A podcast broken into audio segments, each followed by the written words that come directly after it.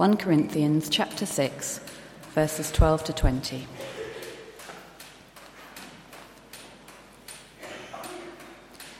Everything is permissible for me, but not everything is beneficial. Everything is permissible for me, but I will not be mastered by anything. Food for the stomach, and the stomach for food, but God will destroy them both. The body is not meant for sexual immorality, but for the Lord, and the Lord for the body. By his power, God raised the Lord from the dead, and he will raise us also. Do you not know that your bodies are members of Christ himself? Shall I then take the members of Christ and unite them with a prostitute? Never. Do you not know that he who unites himself with a prostitute is one with her in body? For it is said, the two will become one flesh. But he who unites himself with the Lord is one with him in spirit. Flee from sexual immorality. All other sins a man commits are outside his body, but he who sins sexually sins against his own body. Do you not know that your body is a temple of the Holy Spirit, who is in you, whom you have received from God? You are not your own, you were bought at a price. Therefore, honour God with your body. Then we turn to 1 Corinthians chapter 9 verse 24 to the end.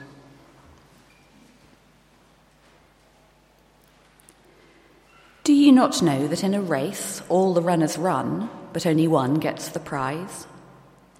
Run in such a way as to get the prize. Everyone who competes in the games goes into strict training.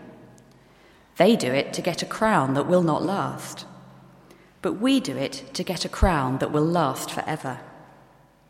Therefore, I do not run like a man running aimlessly. I do not fight like a man beating the air. No, I beat my body and make it my slave, so that after I have preached to others, I myself will not be disqualified for the prize. This is the end of the reading.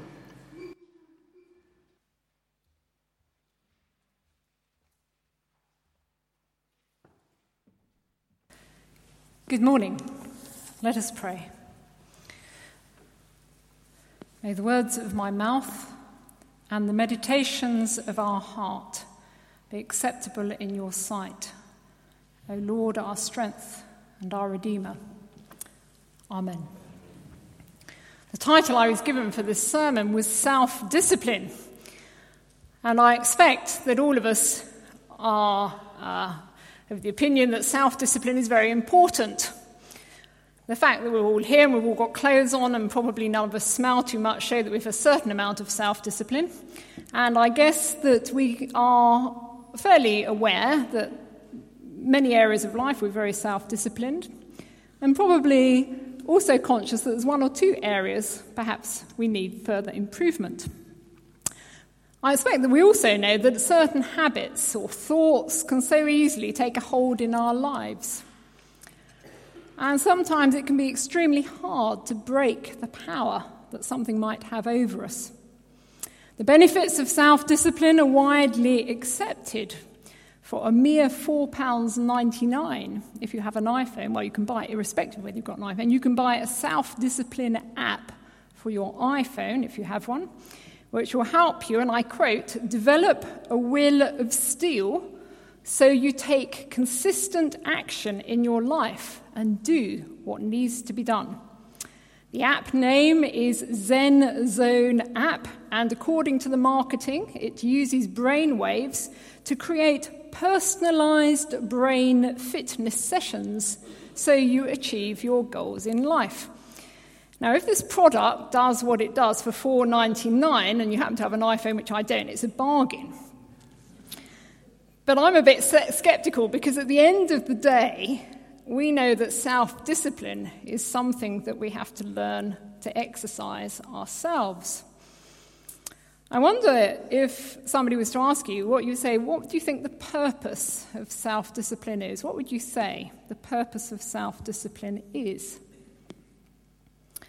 I expect most of us would regard self discipline in some sense as a way to personal fulfillment, rather in the way that the marketers of that app would. But when we look at 1 Corinthians 9, it's, it's striking that Paul speaks of self discipline, not so much in the sense of achieving a personal goal in the here and now, but rather in attaining the rewards in the life to come. I think the emphasis is quite striking. Because I think if we weren't familiar with this passage, we would expect Paul to speak of self discipline in terms of freedom in Christ from the power of sin. And although that teaching is very implicit in these verses, the explicit context is firmly eschatological. That is, that Paul has an end focus on keeping his eye on the imperishable reward to come. And I'm going to quote some of what Paul says from Nick King's dynamic translation of the Bible. 1 Corinthians 9, 26 and 27. This is quoting from Nick King's uh, Greek uh, translation. Paul says he beats his body roughly with punches that don't miss their target so that he might get the gold medal at the end of the race. He speaks of winning an imperishable wreath of winning the crown of glory that never passes. So, Paul is seeing self discipline as important in attaining the goal of this imperishable reward. And more particularly, the language and the imagery suggests that Paul sees physical self discipline as important in this. Now, no doubt he uses the imagery of athletic competition just because Corinth was quite close to the location of the biennial Isthmian Athletic Games. And no doubt another reason would have been that Corinth, the seaport, was well known for being a place of sexual immorality. Yet it seems that Paul's choice of imagery nonetheless suggests that he regarded physical self discipline as very important both to faithful witness to Christ as well as to the future with Christ in the age to come. And I want to set out some reasons why I think that Paul is deliberately teaching physical self discipline is important in attaining the goals in the ages to come, because obviously the implications for how we live now are quite considerable. So, the first thing, I want to argue that, or say that physical self discipline is important to Christian discipleship because God created us as physical beings who inhabit a material universe, God's good creation. The spiritual is thus integral to the physical. I live in my body. Although I was extremely alarmed when I was a curate, there was a lady who'd regularly pray disembodied prayers. Different body parts regularly went to hospital. So we pray for Mr. Jones, whose neck has gone to hospital, or Mrs. Smith, who's gone to hospital with her knees. And you'd be sitting there thinking, well, did Mrs. Smith, the rest of us, stay at home? But anyway. But the point is, our body and our soul are one and the same, aren't they? They're integrated. And as C.S. Lewis wrote in his letters to Screwtape, what I do with my body affects my soul. Now, in many faiths, the physical world is something opposed to the spiritual. Many faiths teach we need to escape from the material world and seek enlightenment. The focus in Christianity is not enlightenment, but it's on this regenerating wholeness. And that necessitates disciplining the whole person. The bodies are fundamentally a good gift from God, despite the aches and pains and despite the temptations that we experience in them. But through our bodies, we seek to glorify God and live life to the full. And the second point is very much related to that that Christianity teaches the redemption of the whole person, including the body. Romans 8:23 We who have the first fruits of the Spirit groan inwardly as we await for our adoption as sons and daughters, the redemption of our bodies. So, our bodies are central to the hope we have as Christians, a point that Paul goes on at some length in 1 Corinthians 15. It talks about the resurrection, as we know. We look forward not to some vague spiritual ephemeral existence wafting round to some disembodied spirit, but to a new physical body in the newly restored heaven and earth. And I think the implication of Paul's teaching here, I think there's some implication you can think about whether you agree with this that our existence in the world to come as a physical being seems somehow associated in his mind with the need for physical self discipline in this life. That's something to think about. So, our bodies are important, they're a gift from God. The suggestion that our bodies uh, are, have some significance in the life to come. And it shouldn't surprise us, therefore, that our bodies are often the focus for the spiritual battleground. And for that reason, I thought it was worth looking at 1 Corinthians 6. If you turn to it, it's page 1148. 1 Corinthians 6, 1148. I just want to make three points from 1 Corinthians 6. The first point is a Christian should not allow him or herself to be mastered by anything. Look at the last part of verse 12. Everything is permissible for me, etc., but I will not be mastered by anything. Now, as Christians, we're not bound by religious uh, legalism. We don't have to keep certain rules. We are to honour God with our bodies, and we're not to sin sexually. It's also noteworthy this injunction in verse 12 that we just looked at suggests there are many things that are not wrong in themselves, but might not be personally beneficial to our life in Christ. So, for example, I got into the habit at one point in my life of listening to music written by Mahler, which was having a profoundly depressing effect on my emotions. And I decided that actually, for me at that time, it was unhelpful to listen to this music, so I stopped listening to it. The desire to listen to the music, which I was kept going back to, faded now, when I listen to the music, uh, I can appreciate it without it having that enslaving hold, if you want to say, that it once had. So, my point is that sometimes we need to put restrictions on ourselves so that we don't let a negative thought or pattern develop and take hold. I expect most of us at some point stew about relationships or situations that have gone wrong in our lives. How easy is it for that to just play round and round in the back of our head? We need to discipline ourselves, and it's very difficult, to commit the matter to God, leave it, and not to dwell on these negative emotions. 2 Corinthians 10:5 speaks about taking thoughts captive to Christ. When a negative thought comes into our head, we need to replace it with something positive. Perhaps a word from Scripture. Philippians exhorts us whatever is excellent and praiseworthy, think on those things. If it's a negative image in our head, perhaps we can think of something that's a positive visual image that we can actually discipline ourselves to focus on. Willpower might not sound very spiritual, but willpower and prayer, I think, are both necessary for the mature Christian life. And if we find ourselves falling into a pattern of thought or behavior that's unhelpful, we need to think how can we stop that? Personally speaking, I find it helpful to create rules for myself that aid self discipline. I've had various rules at different times in my life. I used to have a rule that I ate chocolate only on Sunday afternoon and on Wednesday. That was quite a useful rule. Actually, I don't like chocolate that much, so it doesn't matter that much. But supposing we find ourselves drawn to watching something unhelpful on TV or an internet site when we come home from work, and particularly this is so if we're on our own, what strategies can we think of that will stop us doing that or make it less likely for us to have, have that temptation? I don't know. Maybe you can lock your laptop in your car boot. I don't know what you can do. But if we're addicted to using our iPhones, or if we're anxious that we've got to check the latest email every two minutes, maybe we need to think about rules for accessing them, accessing them at times and places so that they are, we are not enslaved to them.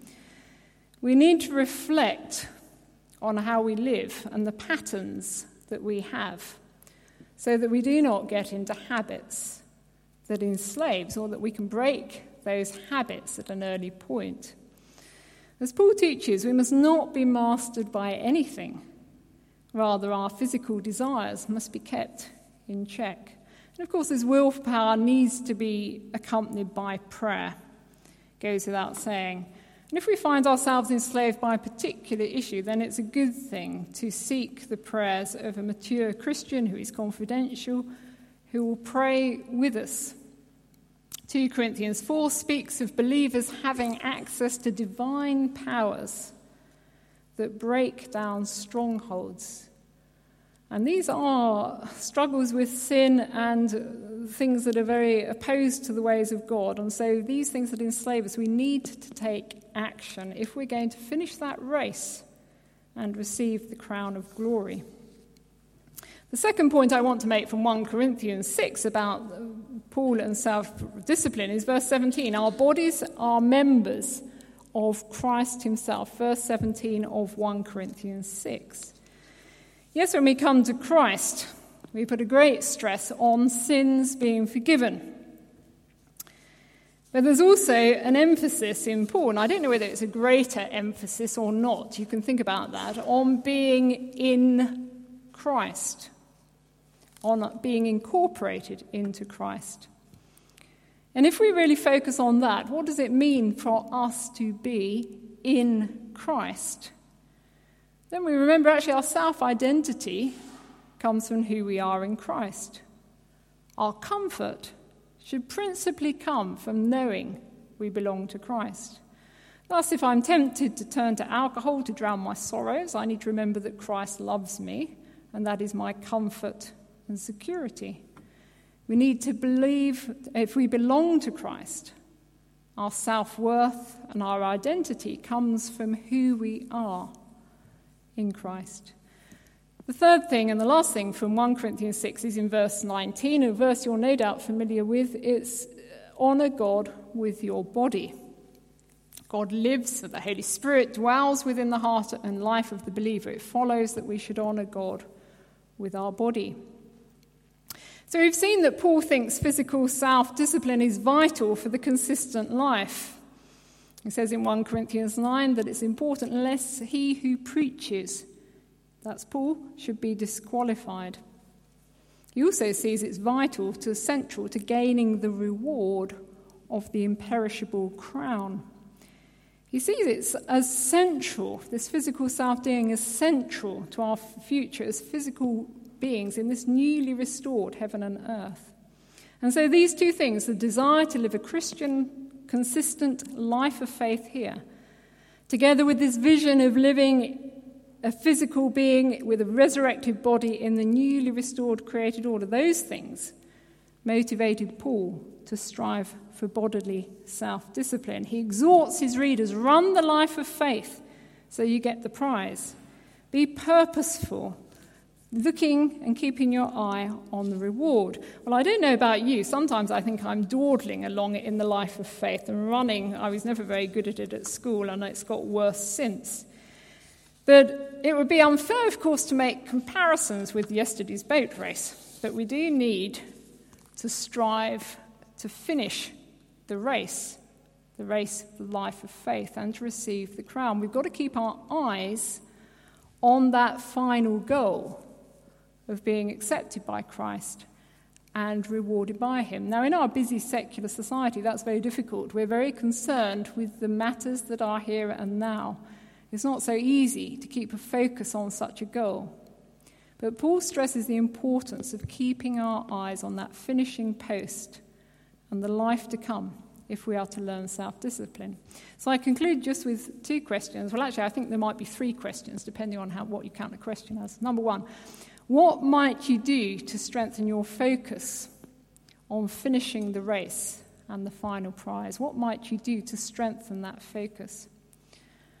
And second, how does what you do with your body currently affect your spiritual life? And the second part to that question where do you need to work at self discipline and break habits that enslave? Well, sometimes it's very necessary to seek the prayers of others. The prayer ministry team is available afterwards. And there are various uh, Christian organizations that offer prayer in a confidential setting away from uh, one's home locality that can be very useful, particularly some issues that perhaps one doesn't particularly want to share with people in uh, one's immediate environment. So may God help us as we think about these things. Amen.